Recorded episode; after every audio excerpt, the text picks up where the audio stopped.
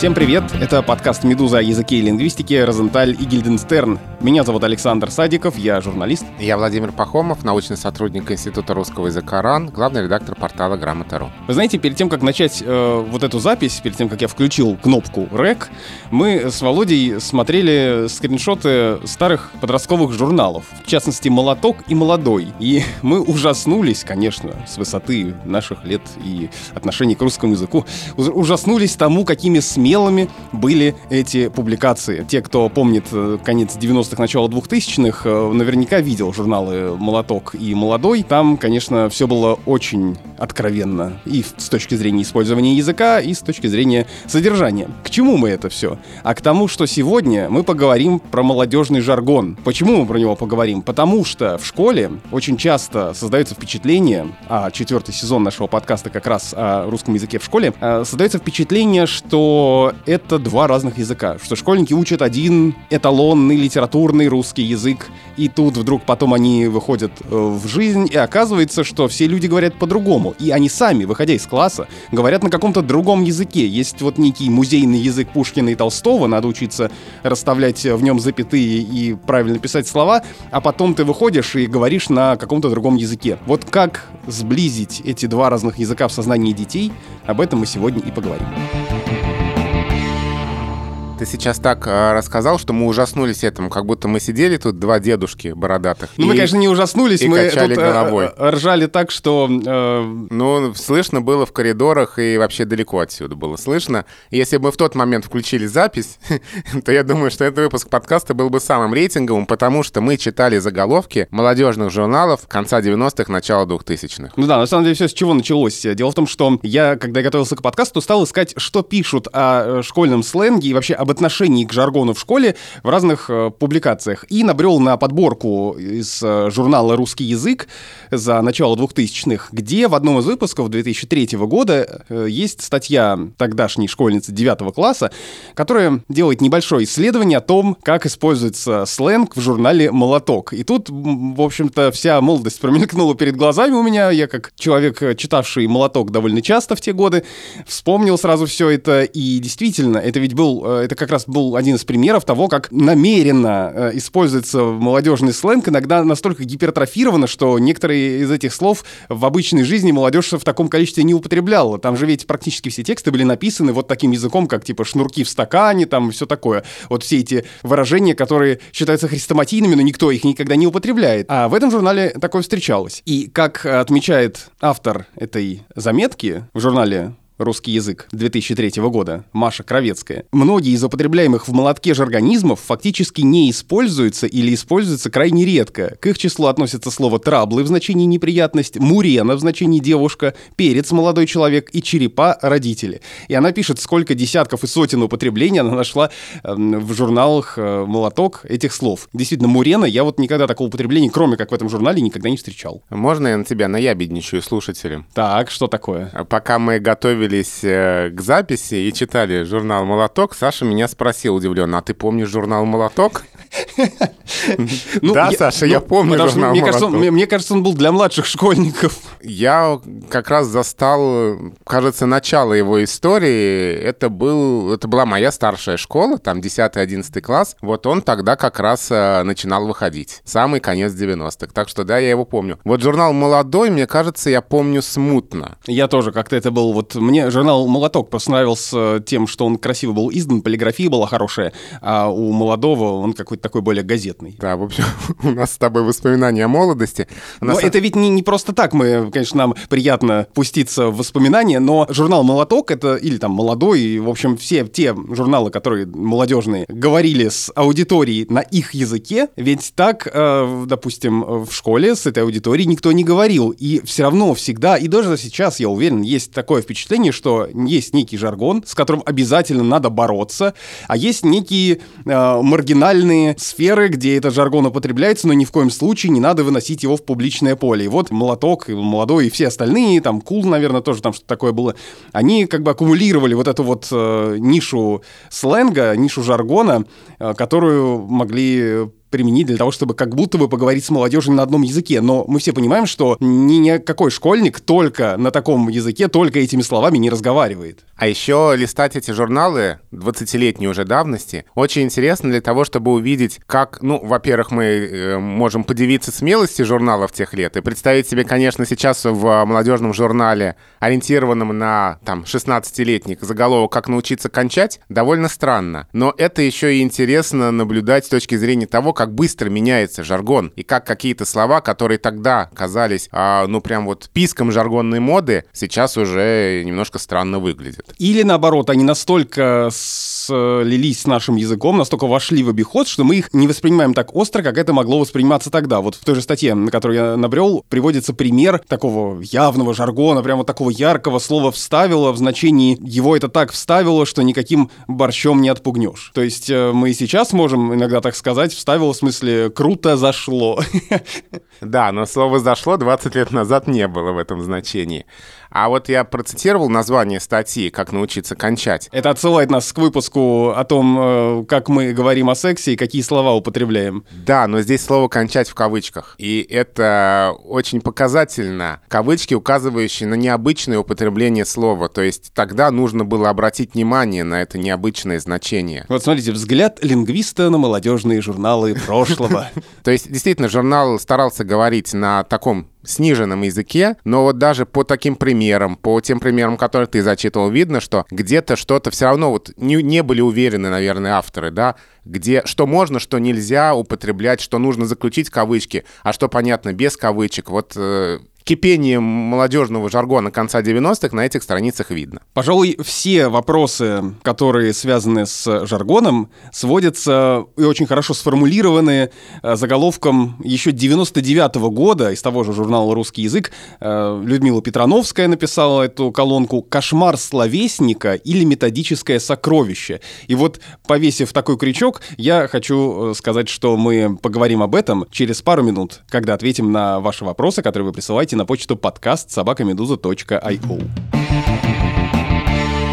Елена Макарова задает вопрос. Мое внимание обратили на то, что слова «естественно-научный» и «патологоанатомический» за последние годы успели приобрести дефис в середине. Подскажите, пожалуйста, это все слова такого типа изменились, произошедшие от словосочетаний, или происхождение этих слов теперь считается другим? А с такими сложными именами-прилагательными все очень сложно. Все дело в том, что то правило, которое было сформулировано еще в 1956 году, которое мы все учили, и мы помним, что если между частями сочинительные отношения, то ставим дефис, а если подчинительные отношения, то пишем слитно. На самом деле уже в 60-е и 70-е годы из него стало образовываться огромное количество исключений. То есть это правило фактически стало разваливаться почти сразу после того, как оно было сформулировано. И лингвисты еще в 60-е, 70-е, 80-е годы анализировали подобные слова, смотрели, что заставляет пишущих иногда, вопреки правилам, ставить дефис. Слово «естественно-научный», да, вроде бы образовано от сочетания «естественные науки», а должно писаться слитно. Но дефис появился здесь не вчера и не позавчера, а уже несколько десятилетий это слово встречается в дефисном написании. Почему? И лингвисты установили, что наличие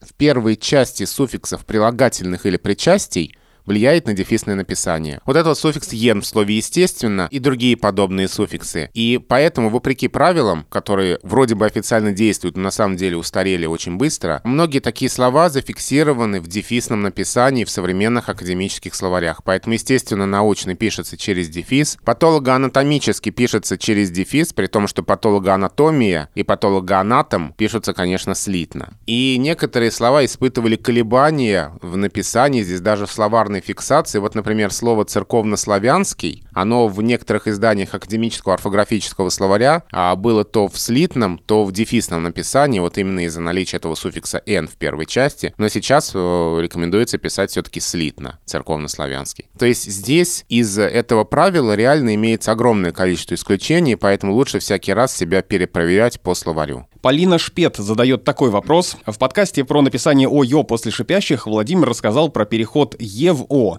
Александр привел в пример пушкинскую рифму, но мне пришел в голову такой вопрос. Откуда вы знаете, что там была «е», а не «ё»? Может быть, раньше говорили «нежно» и «безнадежно», а две точки просто не печатали. Но это из области лингвофриков, конечно. Но хороший вопрос. Мне нравится, потому что, ну, правда, откуда вы знаете это? Откуда вы знаете, что слова тогда произносились вот так-то? Вы же не можете аудиозапись скачать? Нет, конечно, и мы не знаем, как поэты прошлого слышали свои стихи, но что нас заставляет считать, что все-таки это «нежно-безнадежно», а не «нежно-безнадежно». Во-первых, потому что слово «нежно» не произносилось как «нежно». Неоткуда, в общем, было возникнуть такому произношению. А во-вторых, мы знаем о том, что произношение с «ё» очень долго и в XIX веке тоже считалось примером простонародного, нелитературного, неграмотного произношения, и про это писали. И в текстах XIX века, дошедших до нас, совершенно нормально написано, что так говорить нельзя. И поэтому, действительно, это исторический факт, что произношение типа «звезды» или «сестры» или «безнадежно» считалось очень-очень неграмотным. И из этого можно сделать вывод, что все-таки там рифма «нежно-безнадежно». Что нам делать с жаргоном в школьной программе? Ну, вернее, не совсем так, конечно. Вопрос в другом. Вопрос в том, что учат нас одному языку, а мы говорим немножечко на другом и употребляем совершенно разные слова. И просторечные, и жаргонные, и сленговые, какие угодно. При этом в учебной программе мы учим только строгую литературную норму. И вопрос, который я поставил, прочитав заголовок статьи Людмилы Петрановской «Кошмар словесника или методическое сокровище», ответ на него, по большому счету, короткий, да, методическое сокровище, потому что Людмила Петрановская в этой статье пишет о том, что, ну, это, по сути, у нее колонка в защиту жаргона, и она советует учителям просто включить жаргон в программу уроков и давать задание школьникам как-то проследить этимологию каких-нибудь жаргонных слов, составить, может быть, какой-то словарик этих слов и вообще порефлексировать на тему того, как мы говорим. И мне кажется, это очень здравый подход. Я согласен с тем, что с молодежным жаргоном бороться бессмысленно, просто потому что молодежный жаргон всегда был, есть и будет. Другое дело, что слова меняются. И мы им тоже об этом говорили, когда обсуждали жаргоны, что какие-то слова жаргонные там прошлых поколений сейчас вызывают недоумение. Ну вот, например, трузера. Слово трузера тебе что-нибудь говорит? Ну, я его не слышал, честно скажу. Не знаю такого слова, но могу предположить, что это какие-нибудь брюки. Да, это слово из 70-х, из жаргона наших родителей. Трузера, правда, штаны, а вайтовые трузера — белые штаны. Сейчас мы не употребляем такие слова. Сейчас в молодежном жаргоне другие слова, и можно не сомневаться, что там через 40 лет, например, если спросить тех молодых людей, которые будут жить в 2050-х, 2060-х, что такое чилить? Я не уверен, что они ответят на этот вопрос. Или у этого слова для них будет другое значение. Или у этого слова будет другое значение, да, что тоже вполне возможно, вероятно. Зачем нужен молодежный жаргон? Да просто потому, что нужно отгородиться от мира этих странных и скучных взрослых. Ведь любой жаргон — это язык замкнутой социальной группы. Конечно, молодежь всегда будет отгораживаться от взрослых. И причем каждое поколение, то есть жаргон 14-летних, жаргон 18-летних, жаргон 25-летних, они будут разные. В каждом поколении свои словечки. И бессмысленно с этим бороться, это факт, это жизнь, так было, так есть, так будет всегда. Ну и к тому же это никак не ослабляет позиции русского литературного языка, иногда, может быть, даже скорее их и укрепляет. Ну то есть нет такого, что ой, жаргона стало много и все испортилось. Да ничего не испортилось, он был даже и в пушкинские времена, ну это просто были свои какие-то другие слова, которые сейчас нам могут такими не казаться или которые мы не употребляем. Не надо упрекать, допустим, школьников в том, что они употребляют какие-то жаргонизмы, думая, что от этого все станут безграмотными и ой-ой-ой, все испортится. Да ничего не испортится. И на самом деле вот эти анекдоты, я тут нашел старый, очень вообще старый анекдот, я думаю, может быть, он старше трузеров, когда переводят различные классические тексты на, как бы на язык молодежи, когда типа кумарит, когда в натуре рвет башню от голимых глюков о том, какой, блин, на хазе напряг, ты мне один в кайф, крутой, пацанский, отпадный, чисто русский базар. Но никто же, во-первых, так не говорит, а во-вторых, хорошая получилась словесная игра, но она никак не испортит, никто не будет все равно употреблять только эти слова. Почему-то есть заблуждение, что сейчас все вдруг станут говорить на таком языке. Да не станут. К тому же все эти жаргонные сленги возникают не только же в школе. Практически в каждой профессиональной среде есть такие. Да, совершенно никуда не денется нормальное русское литературное слово «отдыхать», «расслабляться» от того, что есть «чилить». В поколении следующем будет другое слово для передачи этого значения, через поколение третье слово, а слово «отдыхать», слово «расслабляться», они останутся в русском литературном языке, и ничего с ним не случится, точно так же, как не исчезло из русского литературного языка слово «девушка» от того, что появилась «герла». Или «мурена», как в «Молотке». Или «мурена», если она действительно была. Мне кажется, некоторые слова авторы журнала «Молоток» могли просто придумывать специально, чтобы создать иллюзию того, что они говорят на некоем жаргоне, и тем самым, по сути, конструировать этот жаргон, потому что школьники, читающие этот журнал, могли подумать: «О, я не знаю такого слова, наверное, оно очень модное, раз его напечатали в журнале, я тоже буду его употреблять». Вполне возможно, кстати, да, хороший способ. Поэтому, если мы говорим о жаргоне в школе, то, наверное, надо обращать внимание детей на то, что есть разные пласты в русском языке, есть язык литературный, есть и речь разговорная, которая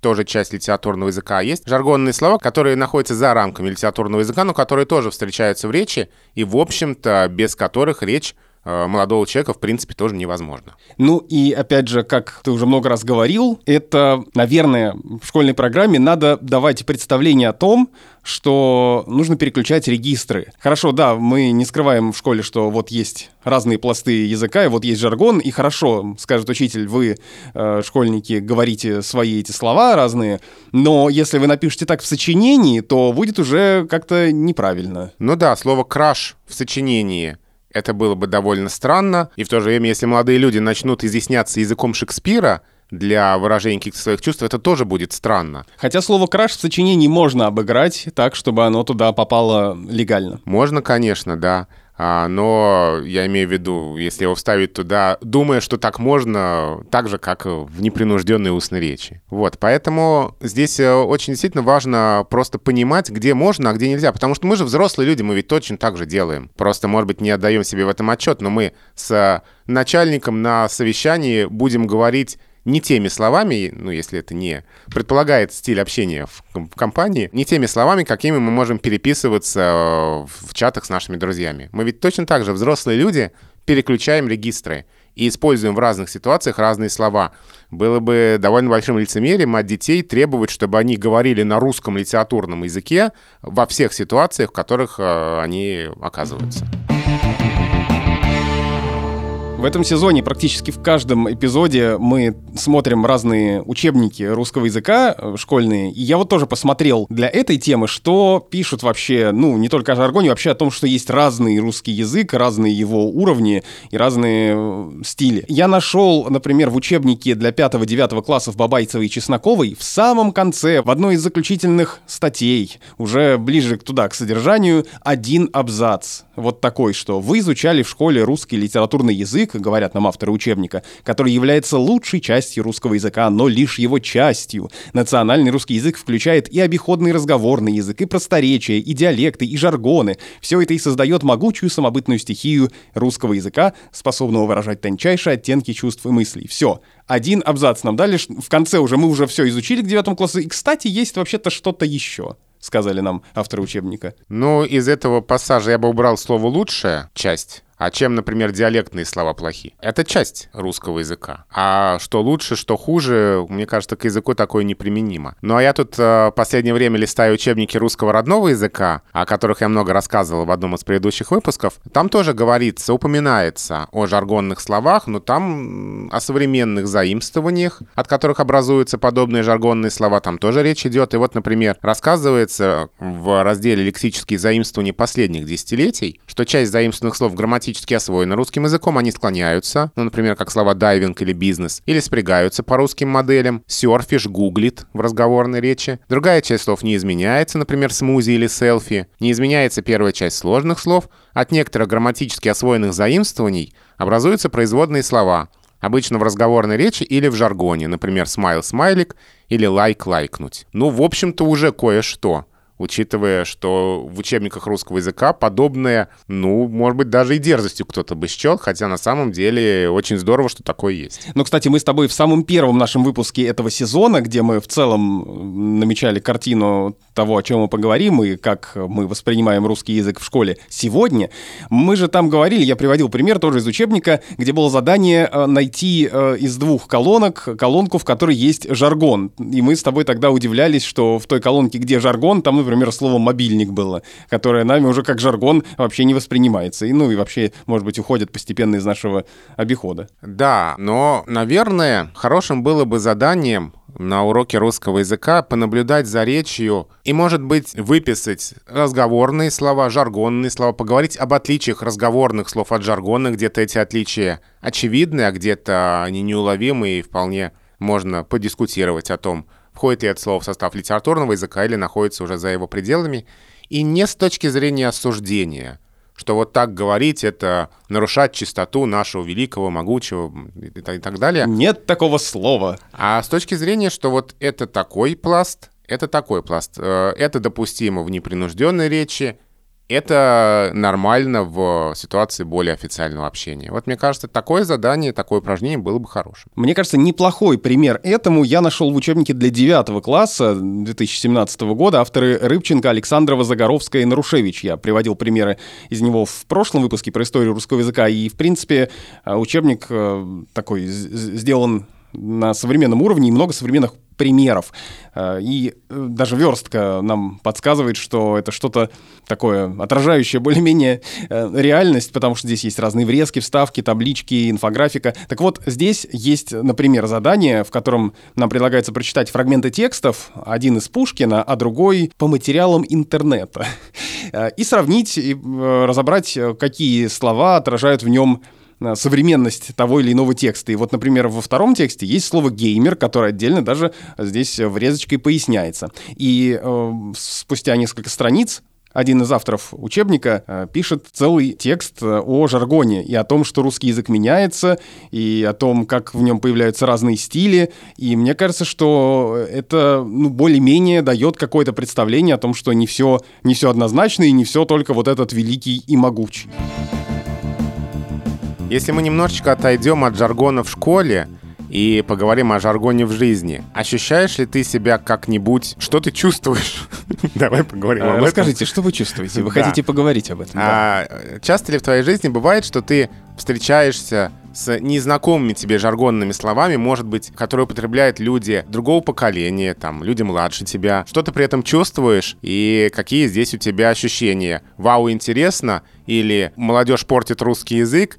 Или тебе становится обидно, что ты не знал этих слов, или ты с таким не сталкиваешься? Мне кажется, что я сталкиваюсь с этим довольно редко. Просто я нелюдимый, мало общаюсь с людьми. Но когда сталкиваюсь, скорее это все-таки вау, интересно. И, может быть, если ситуация позволяет, я спрошу, а что это такое? То есть из контекста чаще всего понятно, что имеется в виду, но я могу переспросить, а вот это вот значит вот это, о, прикольное слово. Мне обычно очень интересно. Я, когда общаюсь с людьми младше себя, младше, может быть, на 10 лет, на 15 лет, то есть поколение 20-летних, довольно часто я в их речи слышу те слова, которые я не употребляю, и о которых я не знаю. И я обязательно в таких случаях обращаю на это внимание, переспрашиваю. Мне очень интересно узнавать такие новые слова. Но я их сам не употребляю, я понимаю, что они не из моей жизни, но мне нравится добавлять их в свою коллекцию, в свой хотя бы пассивный словарный запас, потому что, наверное, я лингвист. Ну вот я помню, что некоторое время назад меня просили там поучаствовать в одном проекте, посмотреть некоторые слова,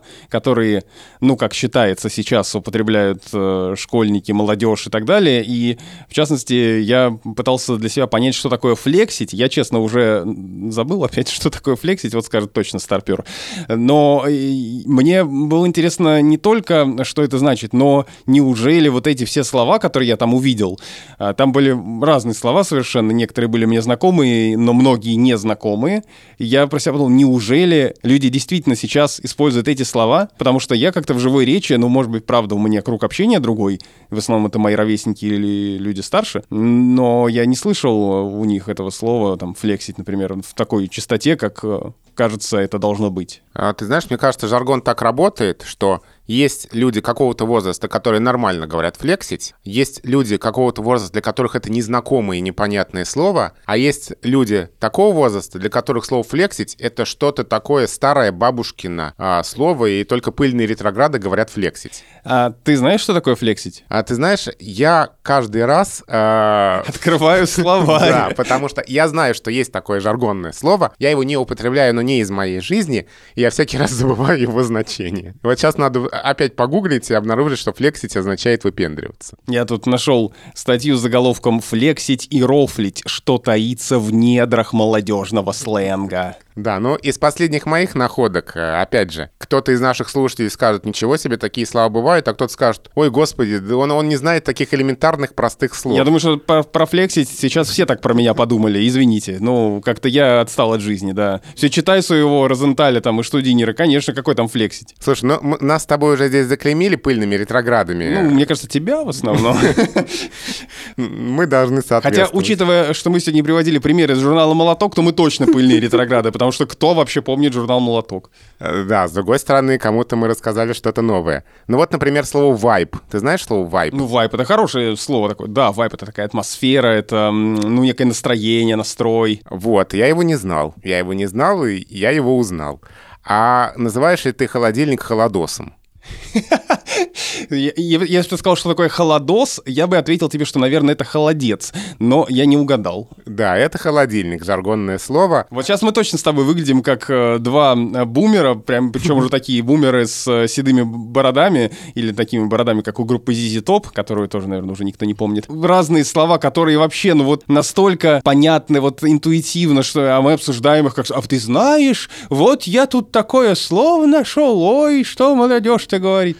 Но ты знаешь, на заваленке сели с тобой. Опять же, у нас с тобой в нашем поколении тоже есть какие-то свои слова, которые не поймут ни 20-летние, ни 50-летние. И ведь это очень интересно в этом разбираться. И опять же, возвращаясь к русскому языку в школе, мне кажется, было бы об этом здорово поговорить. Ведь и учителя могут вспомнить какие-то примеры слов из их жаргонов. Все взрослые когда-то были детьми, только мало кто из них об этом помнит, сказал Антуан де Сент-Экзюпери в книге «Маленький принц». Учителя тоже были детьми, тоже были школьниками, у них тоже был свой жаргон. Вот это обсудить на уроке русского языка тоже было бы очень здорово. Да, потому что складывается всегда ощущение, что учитель — это носитель эталонной литературной нормы, ну или, по крайней мере, человек, который олицетворяет собой этот идеальный русский язык, даже если он сам, выходя из кабинета, начинает говорить как обычный человек. Да, и начинает чилить, и рофлить, и флексить, и все остальное, да. Все мы люди, все мы употребляем слова не только литературные, но и... Все мы люди, все мы употребляем.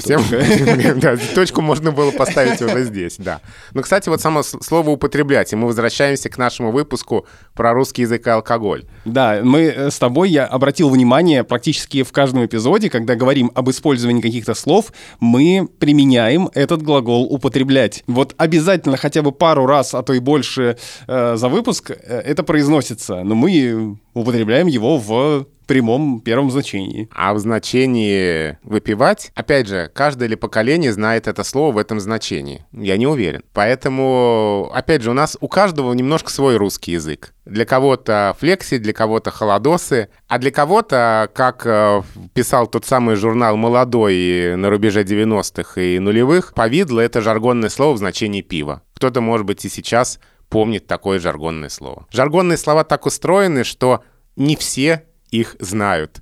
Их знают представители какого-то определенного поколения, какой-то особой замкнутой социальной группы. Собственно, сам жаргон, по сути своей, это язык замкнутой социальной группы. Она, конечно, может быть широкой. Например, когда интернет был еще все-таки не... У всех говорили о жаргоне пользователей интернета. Но сейчас довольно странно говорить о жаргоне пользователей интернета. Потому что пользователи интернета — это все. Это все, да. Но, в принципе, это очень широкая, но тоже замкнутая социальная группа, потому что, наверное, есть люди еще, которые интернетом не пользуются.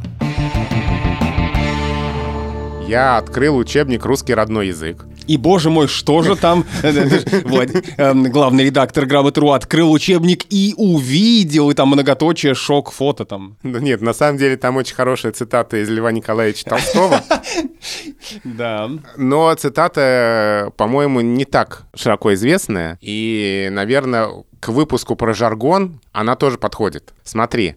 Настоящий, сильный, где нужно — нежный, трогательный, где нужно — строгий, серьезный, где нужно — страстный, где нужно — бойкий и живой язык народа. Вот, по-моему, это как раз об этом, о переключении регистров, о том, что где нужно — наш язык строгий и серьезный, а где нужно — бойкий, живой, страстный. Как раз жаргонные слова эту бойкость и страстность в нужный момент, в нужное время обеспечивают. Так что не нужно их бояться, но, конечно, за базар нужно отвечать, регистры нужно переключать. Ну, вообще жаргона не надо пугаться, в том числе и потому, что это, по сути, такой полигон, на котором мы можем посмотреть, как меняется язык. И вот Людмила Петрановская в своей заметке, на которую я уже сегодня сослался, в журнале «Русский язык» аж в 99-м году писала, что в большом языке, ну, в смысле, в нашем с вами как бы обычном языке, да, изменения происходят медленно и постепенно, и мы можем судить о них только по старым текстам и работам историков языка. А в жаргоне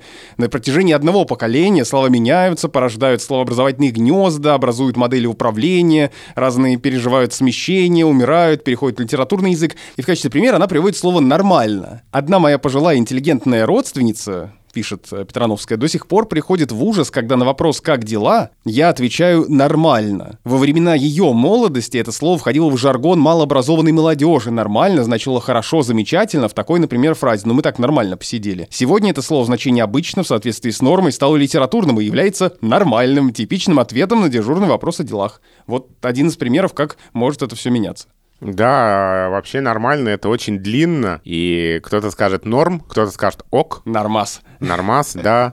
И нормалек. Сейчас, да, и сейчас это уже будет восприниматься, да, как примета такой речи. Нормик. Да, почему еще всего этого не стоит бояться? Потому что все это стремительно пролетает. Мы об этом много раз уже говорили и говорим сегодня. Все очень быстро меняется. Но вот достаточно даже... Тут же в интернете бесконечное количество тестов из серии «Понимаете ли вы молодежный сленг?». Ну и вот, например, тест 2017 года. В котором слова тоже уже к тому моменту устаревшие, как обычно. Ну там рофлить, флексить, вот как раз байтить, сникерить, Кирхэт и прочее-прочее. Ну, это уже вот шерить еще, например. Ну, это как-то уже не очень огненно, правда ведь? Что, ты хочешь сказать, поскушнел жаргон? Не то, что поскушнел, ведь такие слова, они очень яркие, когда они новые. А когда они уже достаточно давно у нас употребляются, ну да, ну есть такое слово. А уже нет этой новизны, нет этой яркости, и новое поколение уже не будет его использовать, потому что оно уже не выражает вот этого. Во-первых, оно не выражает всей этой гаммы эмоций, которые выражают новые слова,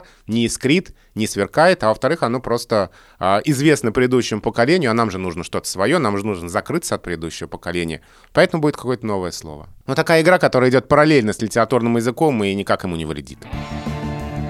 Ну что, пойдем дальше в архив, смотреть, перечитывать журналы прошлых лет. А вас оставим слушать другие наши подкасты, например, подкаст о сериалах и кино «Чего бы посмотреть» или наш новый музыкальный подкаст «Творческие планы». С вами были Александр Садиков, я журналист. Я Владимир Пахомов, научный сотрудник Института русского языка РАН, главный редактор портала «Грамота.ру». И мы называемся подкаст «Розенталь и Гильденстерн». Пишите нам письма на почту podcast@meduza.io и подписывайтесь на нас. Мы есть на всех основных стриминговых платформах: Apple Podcasts, Google Podcasts, Castbox, Bookmate, Яндекс.Музыка. В общем, везде, где вы слушаете подкасты и даже, например, на Ютьюбе. Я почти уверен, что когда Дитмар Эльяшевич Розенталь был молодым, дерзким и бойким, он тоже употреблял жаргонные слова, которых не понимали его родители, которые вышли из употребления достаточно быстро. Более того, я уверен, что когда Гильденстерн был юным и горячим, то они вместе с Розенкранцем тоже как-то на своем каком-то жаргонном языке разговаривали. Параллельно с литературным каким? Шекспировским. Датским. Или на каком они там разговаривали в представлении Шекспира.